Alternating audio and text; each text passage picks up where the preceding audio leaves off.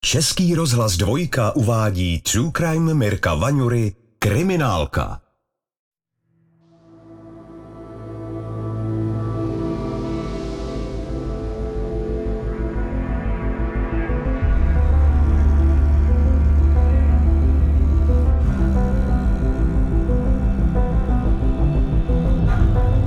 Je začátek února roku 2019 a na ministerstvu vnitra se schází několik mužů na přísně utajené schůzce. V kanceláři náměstka ministra vnitra se tak potkává první oddělení pražské kriminálky s prvním oddělením Národního archivu. Schůzku iniciovalo vedení Národního archivu a na ministerstvu vnitra se všichni sešli kvůli podezření, že se na trhu objevují vzácné archiválie, které ze státních sbírek zmizely v 19. století. My jsme tedy byli požádáni, aby jsme prověřili, za jakých okolností se ty archivály na tom trhu objevily a jestli tam nebyl spáchán nějaký trestný čin, protože oni byli přesvědčeni, že byl spáchán trestný čin. Vyšetřovatel Jiří Hakr už během schůzky pochopil, že se bude muset ponořit do oboru, ve kterém se točí desítky i stovky milionů korun a že zkušený tým Pražské Mordparty čeká pátrání v pozlátkovém světě sběratelů a obchodníků s příběhy. Současný šéf prvního oddělení pražské kriminálky Aleš Strach vzpomíná, jak se jim otevřel nepoznaný svět, který má u nás svá specifika. Nám to bylo vlastně podáno tak, že vzhledem tomu, že se jedná jako fakt o citlivý spis, který jako může zasahovat i do nějakých vyšších jako míst, třeba i politických, a zároveň je to oblast, ve které se točí větší peníze než v případě nelegálních obchodů s drogama nebo se zbraněma. Jo. A díky tomu, že ty lidi eh, u nás eh, nejsou zase tak kovaní v tom, aby dokázali prostě se v tom orientovat, tak je tam obrovský prostor pro ty pachatele, kteří potom na tom vydělávají neúplně legální cestou strašné peníze. Sběratelé mimořádných ceností v tomto případě objevili historické archiválie, o kterých se vyprávěla legenda. Soukromou sbírku, ze které měly dokumenty pocházet, prý z Národního archivu před více než 100 lety postupně nakradl tehdejší ředitel ten původní ředitel v tom 19. století toho zemského archivu, tak eh, si z různých sbírek, ať to byly arcibiskupské sbírky nebo sbírky nějakých měst nebo různých archivů, tak si vypučoval pro svoji činnost různé listiny a zakládal si paralelně svoji sbírku, kterou si archivoval a neměl k tomu žádný oprávnění. Takže on je v podstatě krát, ale to bylo důležité zjistit pro to naše řízení, jestli je krát, anebo jestli to byla nějaká další činnost. Existence sbírky nebyla v nedávné minulosti potvrzena a zmizení dokumentů nikdo nevyšetřil. Vzácné historické listiny ale v archivu chyběly a po letech už se považovaly za ztracené nebo zničené. Jenže v roce 2018 se jedna z nich náhle objevila a znalci to považovali téměř za zázrak. Jedna z těch archiválí byl souhlas papeže Klementa VI. se založením Univerzity Karlovy. A tyhle listiny pocházely z té samé sbírky, nicméně byly prodány už půl roku před tím, než jsme se o tom dozvěděli, Univerzitě Karlově. Tehdy proběhla i v médiích velká sláva, že se nalezly v podstatě zakládací listiny a my jsme tedy zjišťovali, jakým způsobem se dostali do rukou Karlovy univerzity a jaká částka samozřejmě byla ta kupní cena a kdo z toho ten profit měl. Schůzka na ministerstvu vnitra měla jasný cíl. Miliony, které stát zaplatil za ukradený dokument, totiž nemusely být poslední. Kdo si zřejmě začal na aukcích rozprodávat i další cené listiny z nelegální sbírky podstatě jsme se tam dozvěděli, že na konci února 2019 se chystá aukce jedné listiny, která má pocházet ze sbírky, kterou kdysi vytvořil ředitel Zemského archivu Království Českého na konci 19. století a začátkem 20. století. A měli jsme asi jenom dva týdny na to, abychom se připravili na tu plánovanou aukci. Už cestou z ministerstva kriminalisty napadaly otázky, na které budou muset rychle najít odpovědi. Schopnost improvizovat je ale základem jejich práce i v případech vražd. A tak začali s prověřováním již proběhlých obchodů. Co se týkalo té první zmíněné listiny z té Univerzity Karlovy, to založení tak to už se vědělo, to už tady v rámci téhle schůzky proběhlo, že se prodala vlastně cestou banky té Karlovy univerzitě za 20 milionů. Takže tam už to vědělo, ten obchod už samotný proběhl, tam už věděl, kdo byl prodejce, iniciátor, tam sice se to začalo trošku ještě dál rozplítat, ale v tomhle případě jsme měli víceméně náskok. Vítězslav Rapant se s kolegy z policejní operativy Pražského prvního oddělení kriminálky ponořil do netradičního prostředí znalců a odborníků pohybujících se ve světě historických dokumentů. Ale Strach vzpomíná, jak nejasné vazby mezi odborníky a obchodníky začaly krok po kroku rozplétat. To zajímavé na tom bylo, že to vedlo do vlastně Národní knihovny, do těch eh, institucí, které jsou eh, samozřejmě státní a kteří i za mě by měli být garanti toho, že pokud něco ocením nějakým způsobem, tak to oceňují jednak lidé, kteří to umí, znají, kteří jsou k tomu kvalifikovaní.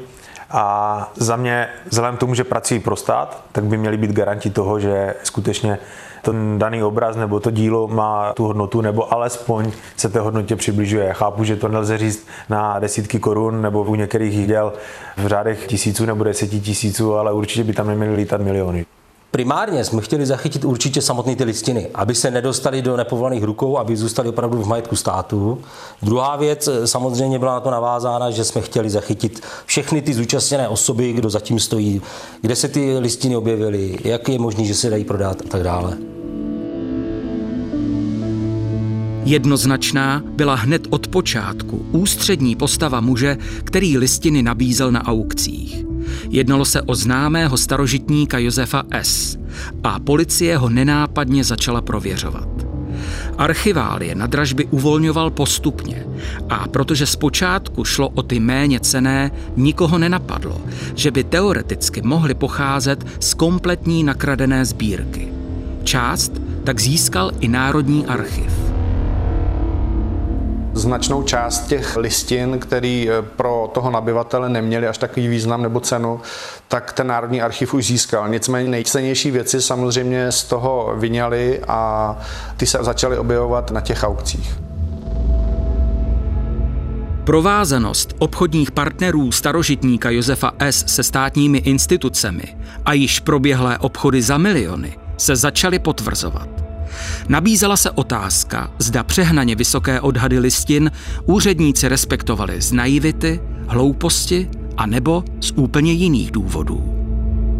Myslím si, že oni poznali ten prostor, který tam je, proto si vydělat a že ty aktivity okolo těch věcí jsou určitě eh, nelegální. Takže velký prostor pro vydělání obrovských peněz. No. My jsme museli spolupracovat dost úzce s tím eh, Národním archívem, aby nám eh, vytrasovali nebo vystopovali, odkud ty listiny pochází a jestli opravdu je získal tenhle ten člověk, a protože náš obor je trošku něco jiného, takže jsme museli proniknout do historie a do starý legislativ.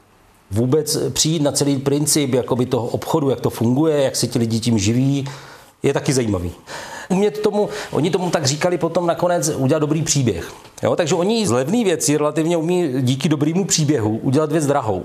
A v rámci ještě umí spolupracovat, v rámci těch skupin ti lidi, kteří mají v rámci toho každý svůj nějaký úkol, někdo sežene, někdo, kdo to prodá, někdo, kdo to koupí, někdo mezi tím přesně vytvoří ten příběh umí s těma penězma to třeba i uměle malinko jako si vyhodit tu cenu, že třeba dají, že ten obraz najednou se přeprodá, ale on ve skutečnosti se ani nepřeprodal, ale už se to jako zmíní, že už ho někdo koupil za tu dražší cenu a tak dále. Jo. Takže umí v tom každopádně ti lidi chodit, je to tam i propojené dokonce všechno návaznosti na různé banky, kde oni mají své odhadce, znalce, ti se zase znají s těmahle starožitníkama, s těma lidma a je to takový jako jejich svět, který umí na tomhle jakoby participovat a umí vydělat.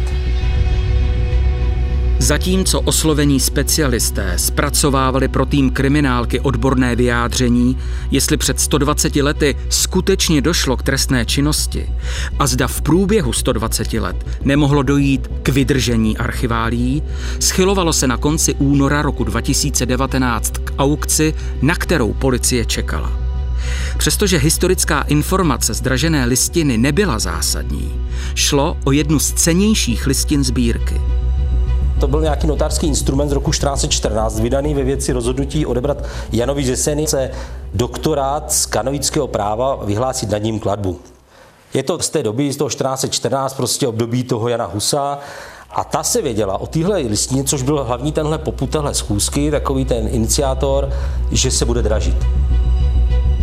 Aby zachytila všechny vazby a mohla vysledovat tok peněz, policie v den aukce v utajené spolupráci se zkušeným odborníkem šla dražit listinu.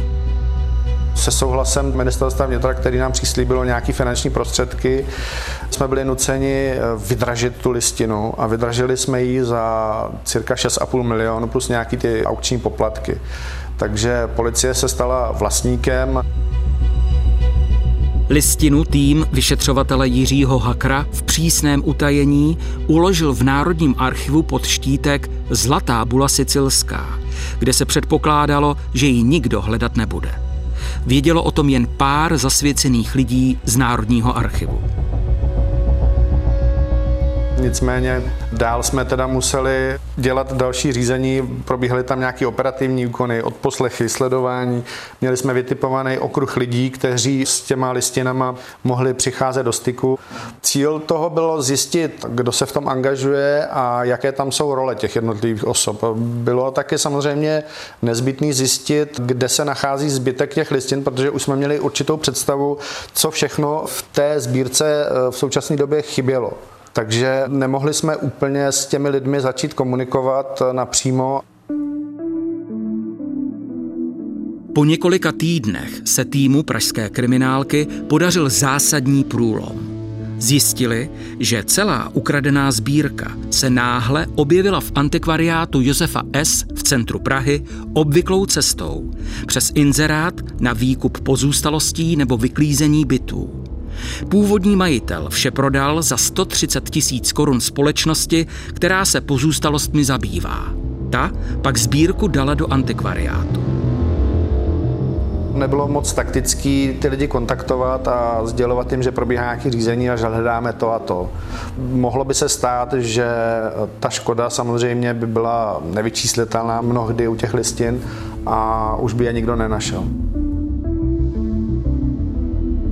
Policie dál prověřovala řetězec odborníků, znalců a galeristů, kteří listiny vybavovali na aukce nejrůznějšími dobrozdáními, aby navýšili jejich cenu. Nejužší tým kriminálky ale nikoho z nich zatím nekontaktoval, protože ověřených informací bylo málo.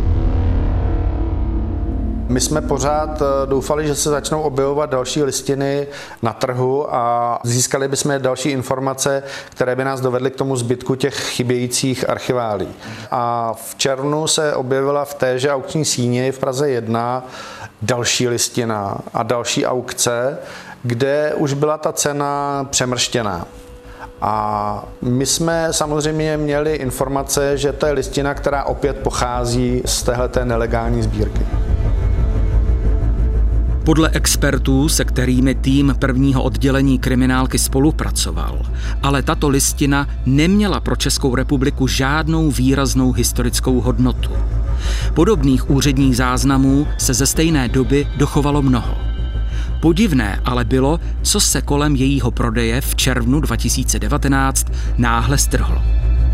My jsme z těch operativních úkonů měli informace, že jí chce vydražit Národní knihovna, protože jeden z těch lidí, kteří dávali ta dobrozdání na ty listiny, pracoval jako historik v Národní knihovně.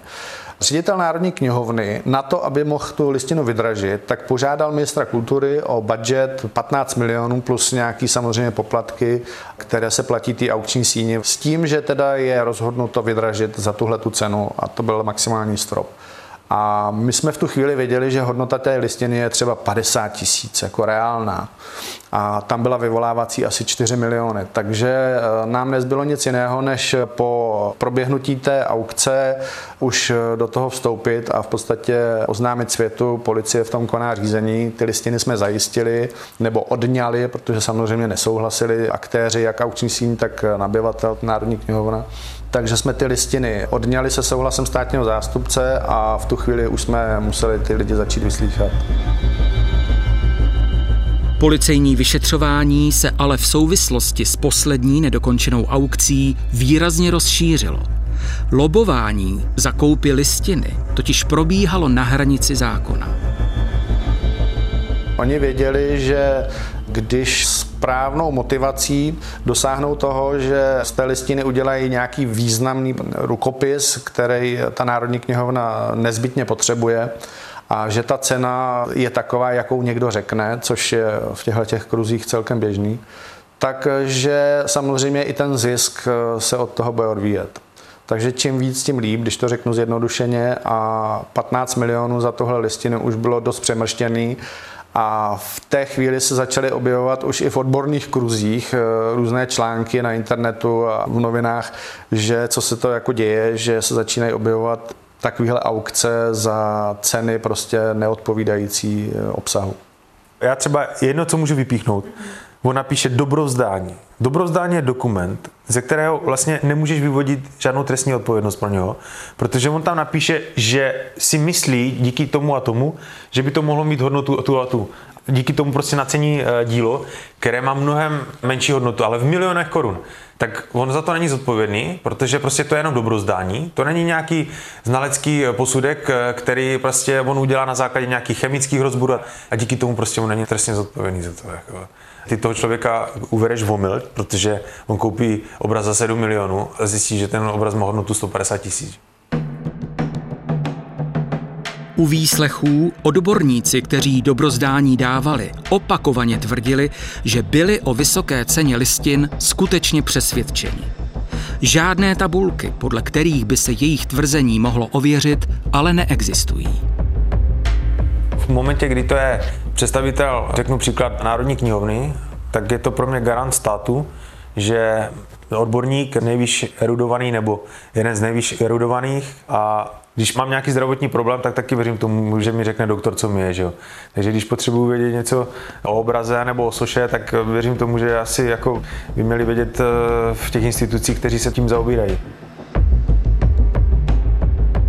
Kriminálka se zabývala i medializovaným prodejem zakládající listiny Univerzity Karlovy za 19 milionů 999 tisíc 999 korun, což byla maximální suma, kterou mohl rektor univerzity vynaložit, aniž by musel žádat orgány univerzity. Tok peněz se podařilo odsledovat a tím, kdo je obdržel, byl starožitník Josef S podstatě den poté, co Univerzita Karlova zaplatila těch necelých 20 milionů, tak banka vyplácí těch 20 milionů tomu starožitníkovi a to byla ta osoba, u které se ty archivály objevily a odkud se začaly objevovat na těch aukcích. On sám tedy měl profit eh, zejména z těch zakládacích listin a ty další eh, listiny, které byly na těch aukcích, tak už měli jiný vlastníky, ale od něj. Takže tam ten jeho zisk už nebyl takový, protože on sám neodhad, jestli to má takovou cenu a byl překvapený, co jsme v rámci těch operativních úkonů zjišťovali. K zakládajícím listinám Univerzity Karlovy napsal dobrozdání ten samý člověk, který je vyhotovoval i k dalším archiválím a policie zjistila, že patří ke stejnému okruhu lidí.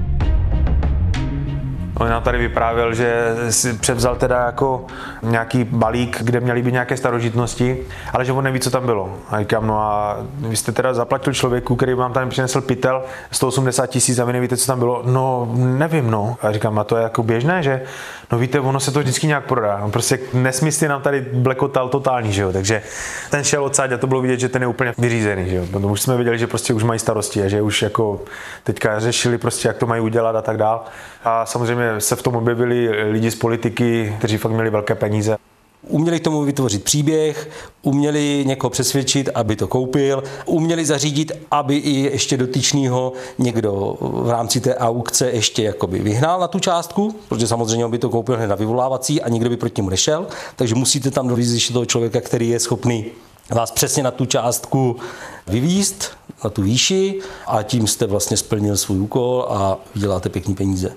A nakonec ten středobod toho byl vždycky ten jeden, ten starožitník. My jsme ho hnali k soudu za legalizaci výnosů z trestné činnosti, protože on, jak už jsem říkal, tak eh, byl eh, upozorněný tím znalcem, který tehdy posuzoval tu sbírku, že to patří státu a že s tím nemůže nějak nakládat, na což nedbal samozřejmě a v té době už paralelně eh, jednal s Univerzitou Karlovou nebo s dalšími těmi prostředníky o prodej těch zakládacích listin. Na počátku celého řetězce obchodů se vzácnými dokumenty ale stála osoba, která hříchy svého předka mohla napravit. Ten, kdo ty listiny našel, což byl potomek toho původního, říkejme mu dneska pachatel už, ale o tom musel rozhodnout až soud, i když samozřejmě ten člověk zemřel v roce 1907. Ale jeho potomci samozřejmě o té sbírce věděli a muselo jim být jasné, že to nepatří jim, ale že to jsou věci, které patří buď tehdy Zemskému archivu nebo nástupnickému Národnímu archivu Československa nebo České republiky v současné době. Z toho bytu toho pana Dvojího se vyklízela knihovna a mimo jiné teda se tam našly tyhle ty listiny, ten balík těch listin, což byl prostě velký balík eh, jednotlivých archů. Ten starožitník samozřejmě z toho poznal, že tam jsou určité vzácné tisky nebo vzácné listiny a aby si byl jistý, tak si k tomu eh, přizval znalce.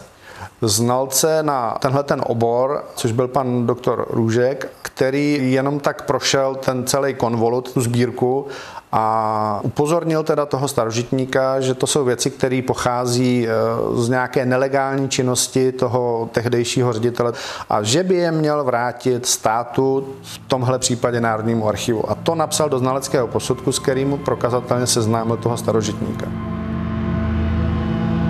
Bylo naprosto jisté, že starožitník Josef S. musel vědět, že se chystá speněžit kdysi ukradené dokumenty. Přesto je hodlal prodat. Ten starožitník věděl o tom už v tu chvíli, že v podstatě má něco, co by neměl dál přeprodávat, ale že by se měl domluvit samozřejmě třeba na nějakým nálezným nebo na nějaký legální cestě, jak ty věci vrátit eh, státu nebo Národnímu archivu. Ten znalec, ten v momentě, kdy teda zjistil, že v té sbírce už nějaký listiny chybí a že tam jsou prostě třeba jenom obálky od nich, tak upozornil Národní archiv. Takže ten svoji nějakou oznamovací povinnost splnil s tím, že se něco takého objevuje a proto ten Národní archiv s tím starožitníkem už jednal. Ale samozřejmě nemohli tušit, co všechno se v té sbírce nachází, protože to nejdůležitější už tam dávno nebylo. Nakonec toho trestního řízení teda byl odsouzen jenom ten starožitník za podílnictví, protože v té době docházelo k právním úpravám a pro něj byla výhodnější právní kvalifikace podílnictví než ta legalizace ale bylo možno mu prokázat, že věděl, že to je věc, která pochází z trestné činnosti, protože na to byl upozorněn a získal teda ten prospěch minimálně těch 20 milionů. Rozsudek padnul na konci roku 2021 u obvodního soudu pro Prahu 1. Mozek nelegálního obchodu starožitník Josef S. dostal podmíněný trest odnětí svobody v délce trvání tří let, peněžitý trest 5 milionů korun, propadnutí věcí a náhradu škody Univerzitě Karlově ve výši 20 milionů korun. I když se starožitník odvolal, odvolací soud mu trest potvrdil. Univerzita Karlova, když dostala nabídku, aby ty zakládací listiny odkoupila, tak obdržela fotografii a na té fotografii je ta zakládací listina a v pravém dolním rohu je štítek s číslem 461. V momentě, kdy se samozřejmě už pak prezentovalo, eh, že Univerzita Karlova získala ty listiny, tak ten štítek už někdo sloupnul a je tam po něm vyšisované místo. Takže se prokázalo, že 461 je číslo, pod kterým eh, ve sbírce Františka byly zakládací listiny Univerzity Karlovy. A tím jsme mohli říct, že teda ano, pochází z nelegální činnosti a někdo s tím spáchal trestný čin. Starožitník Josef S. si byl složité právní postižitelnosti obchodů se vzácnými předměty a dokumenty velmi dobře vědom a tak během soudního líčení neprojevoval prakticky žádnou lítost. Naopak v závěrečné řeči prohlásil, že jeho největší chybou bylo, že nalezené dokumenty neodvezl do Londýna, kde by je prý vydražil za několikanásobek částky, kterou získal od Karlovy univerzity. všechny ty listiny, co jsme podchytili, tam to všechno jakoby víceméně pro stát dobře dopadlo, můžeme říct díky policii, že se to všechno pozajišťovalo a díky soudu se to pak po nich teď vymáhá zpětně, aby to zaplatili, ty částky. Já si myslím, že to je jenom jedna z malých částí toho světa, ve kterém oni se pohybují, ale jsem přesvědčený o tom, že ta práce, která se na tom udělala, tak měla za výsledek minimálně to, že ty lidi eh, znervozněli a zjistili, že jako úplně eh, beztrestně to dělat nejde. Takže věřím tomu, že jsme udělali dobrou práci a že to mělo nějaký smysl a doufám, že i do budoucna se to nějakým způsobem projeví. Pro mě to byl případ naprosto výjimečný a já jsem se dotkl historie doslova, protože sáhnout si na zakládací listiny Univerzity Karlovy, na další listiny, který měl v ruce prokazatelně pražský arcibiskup Anders Pardubic nebo možná Karel IV. Prostě je to takový moment, kdy běhá mráz po zádech a uvědomuješ si tu strašnou díru 600-700 let mezi náma, která ta listina zažila, co všechno prožila, kde se objevila. Že? Objevila se na letní hbitě, válela se ve skříni, že? 100 let, než se objevila zase zpátky tam, kde má být.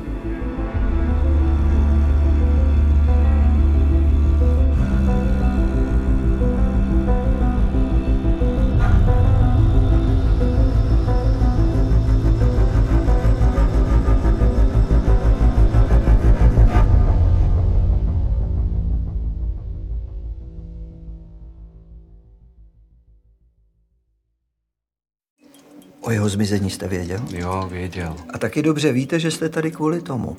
Český rozhlas Vltava uvádí podcastový seriál Mizení. Chováte se ke mně jako k podezřelýmu. Psychotriller Mizení poslouchejte na webu Vltavy v aplikaci Můj rozhlas a na dalších podcastových platformách.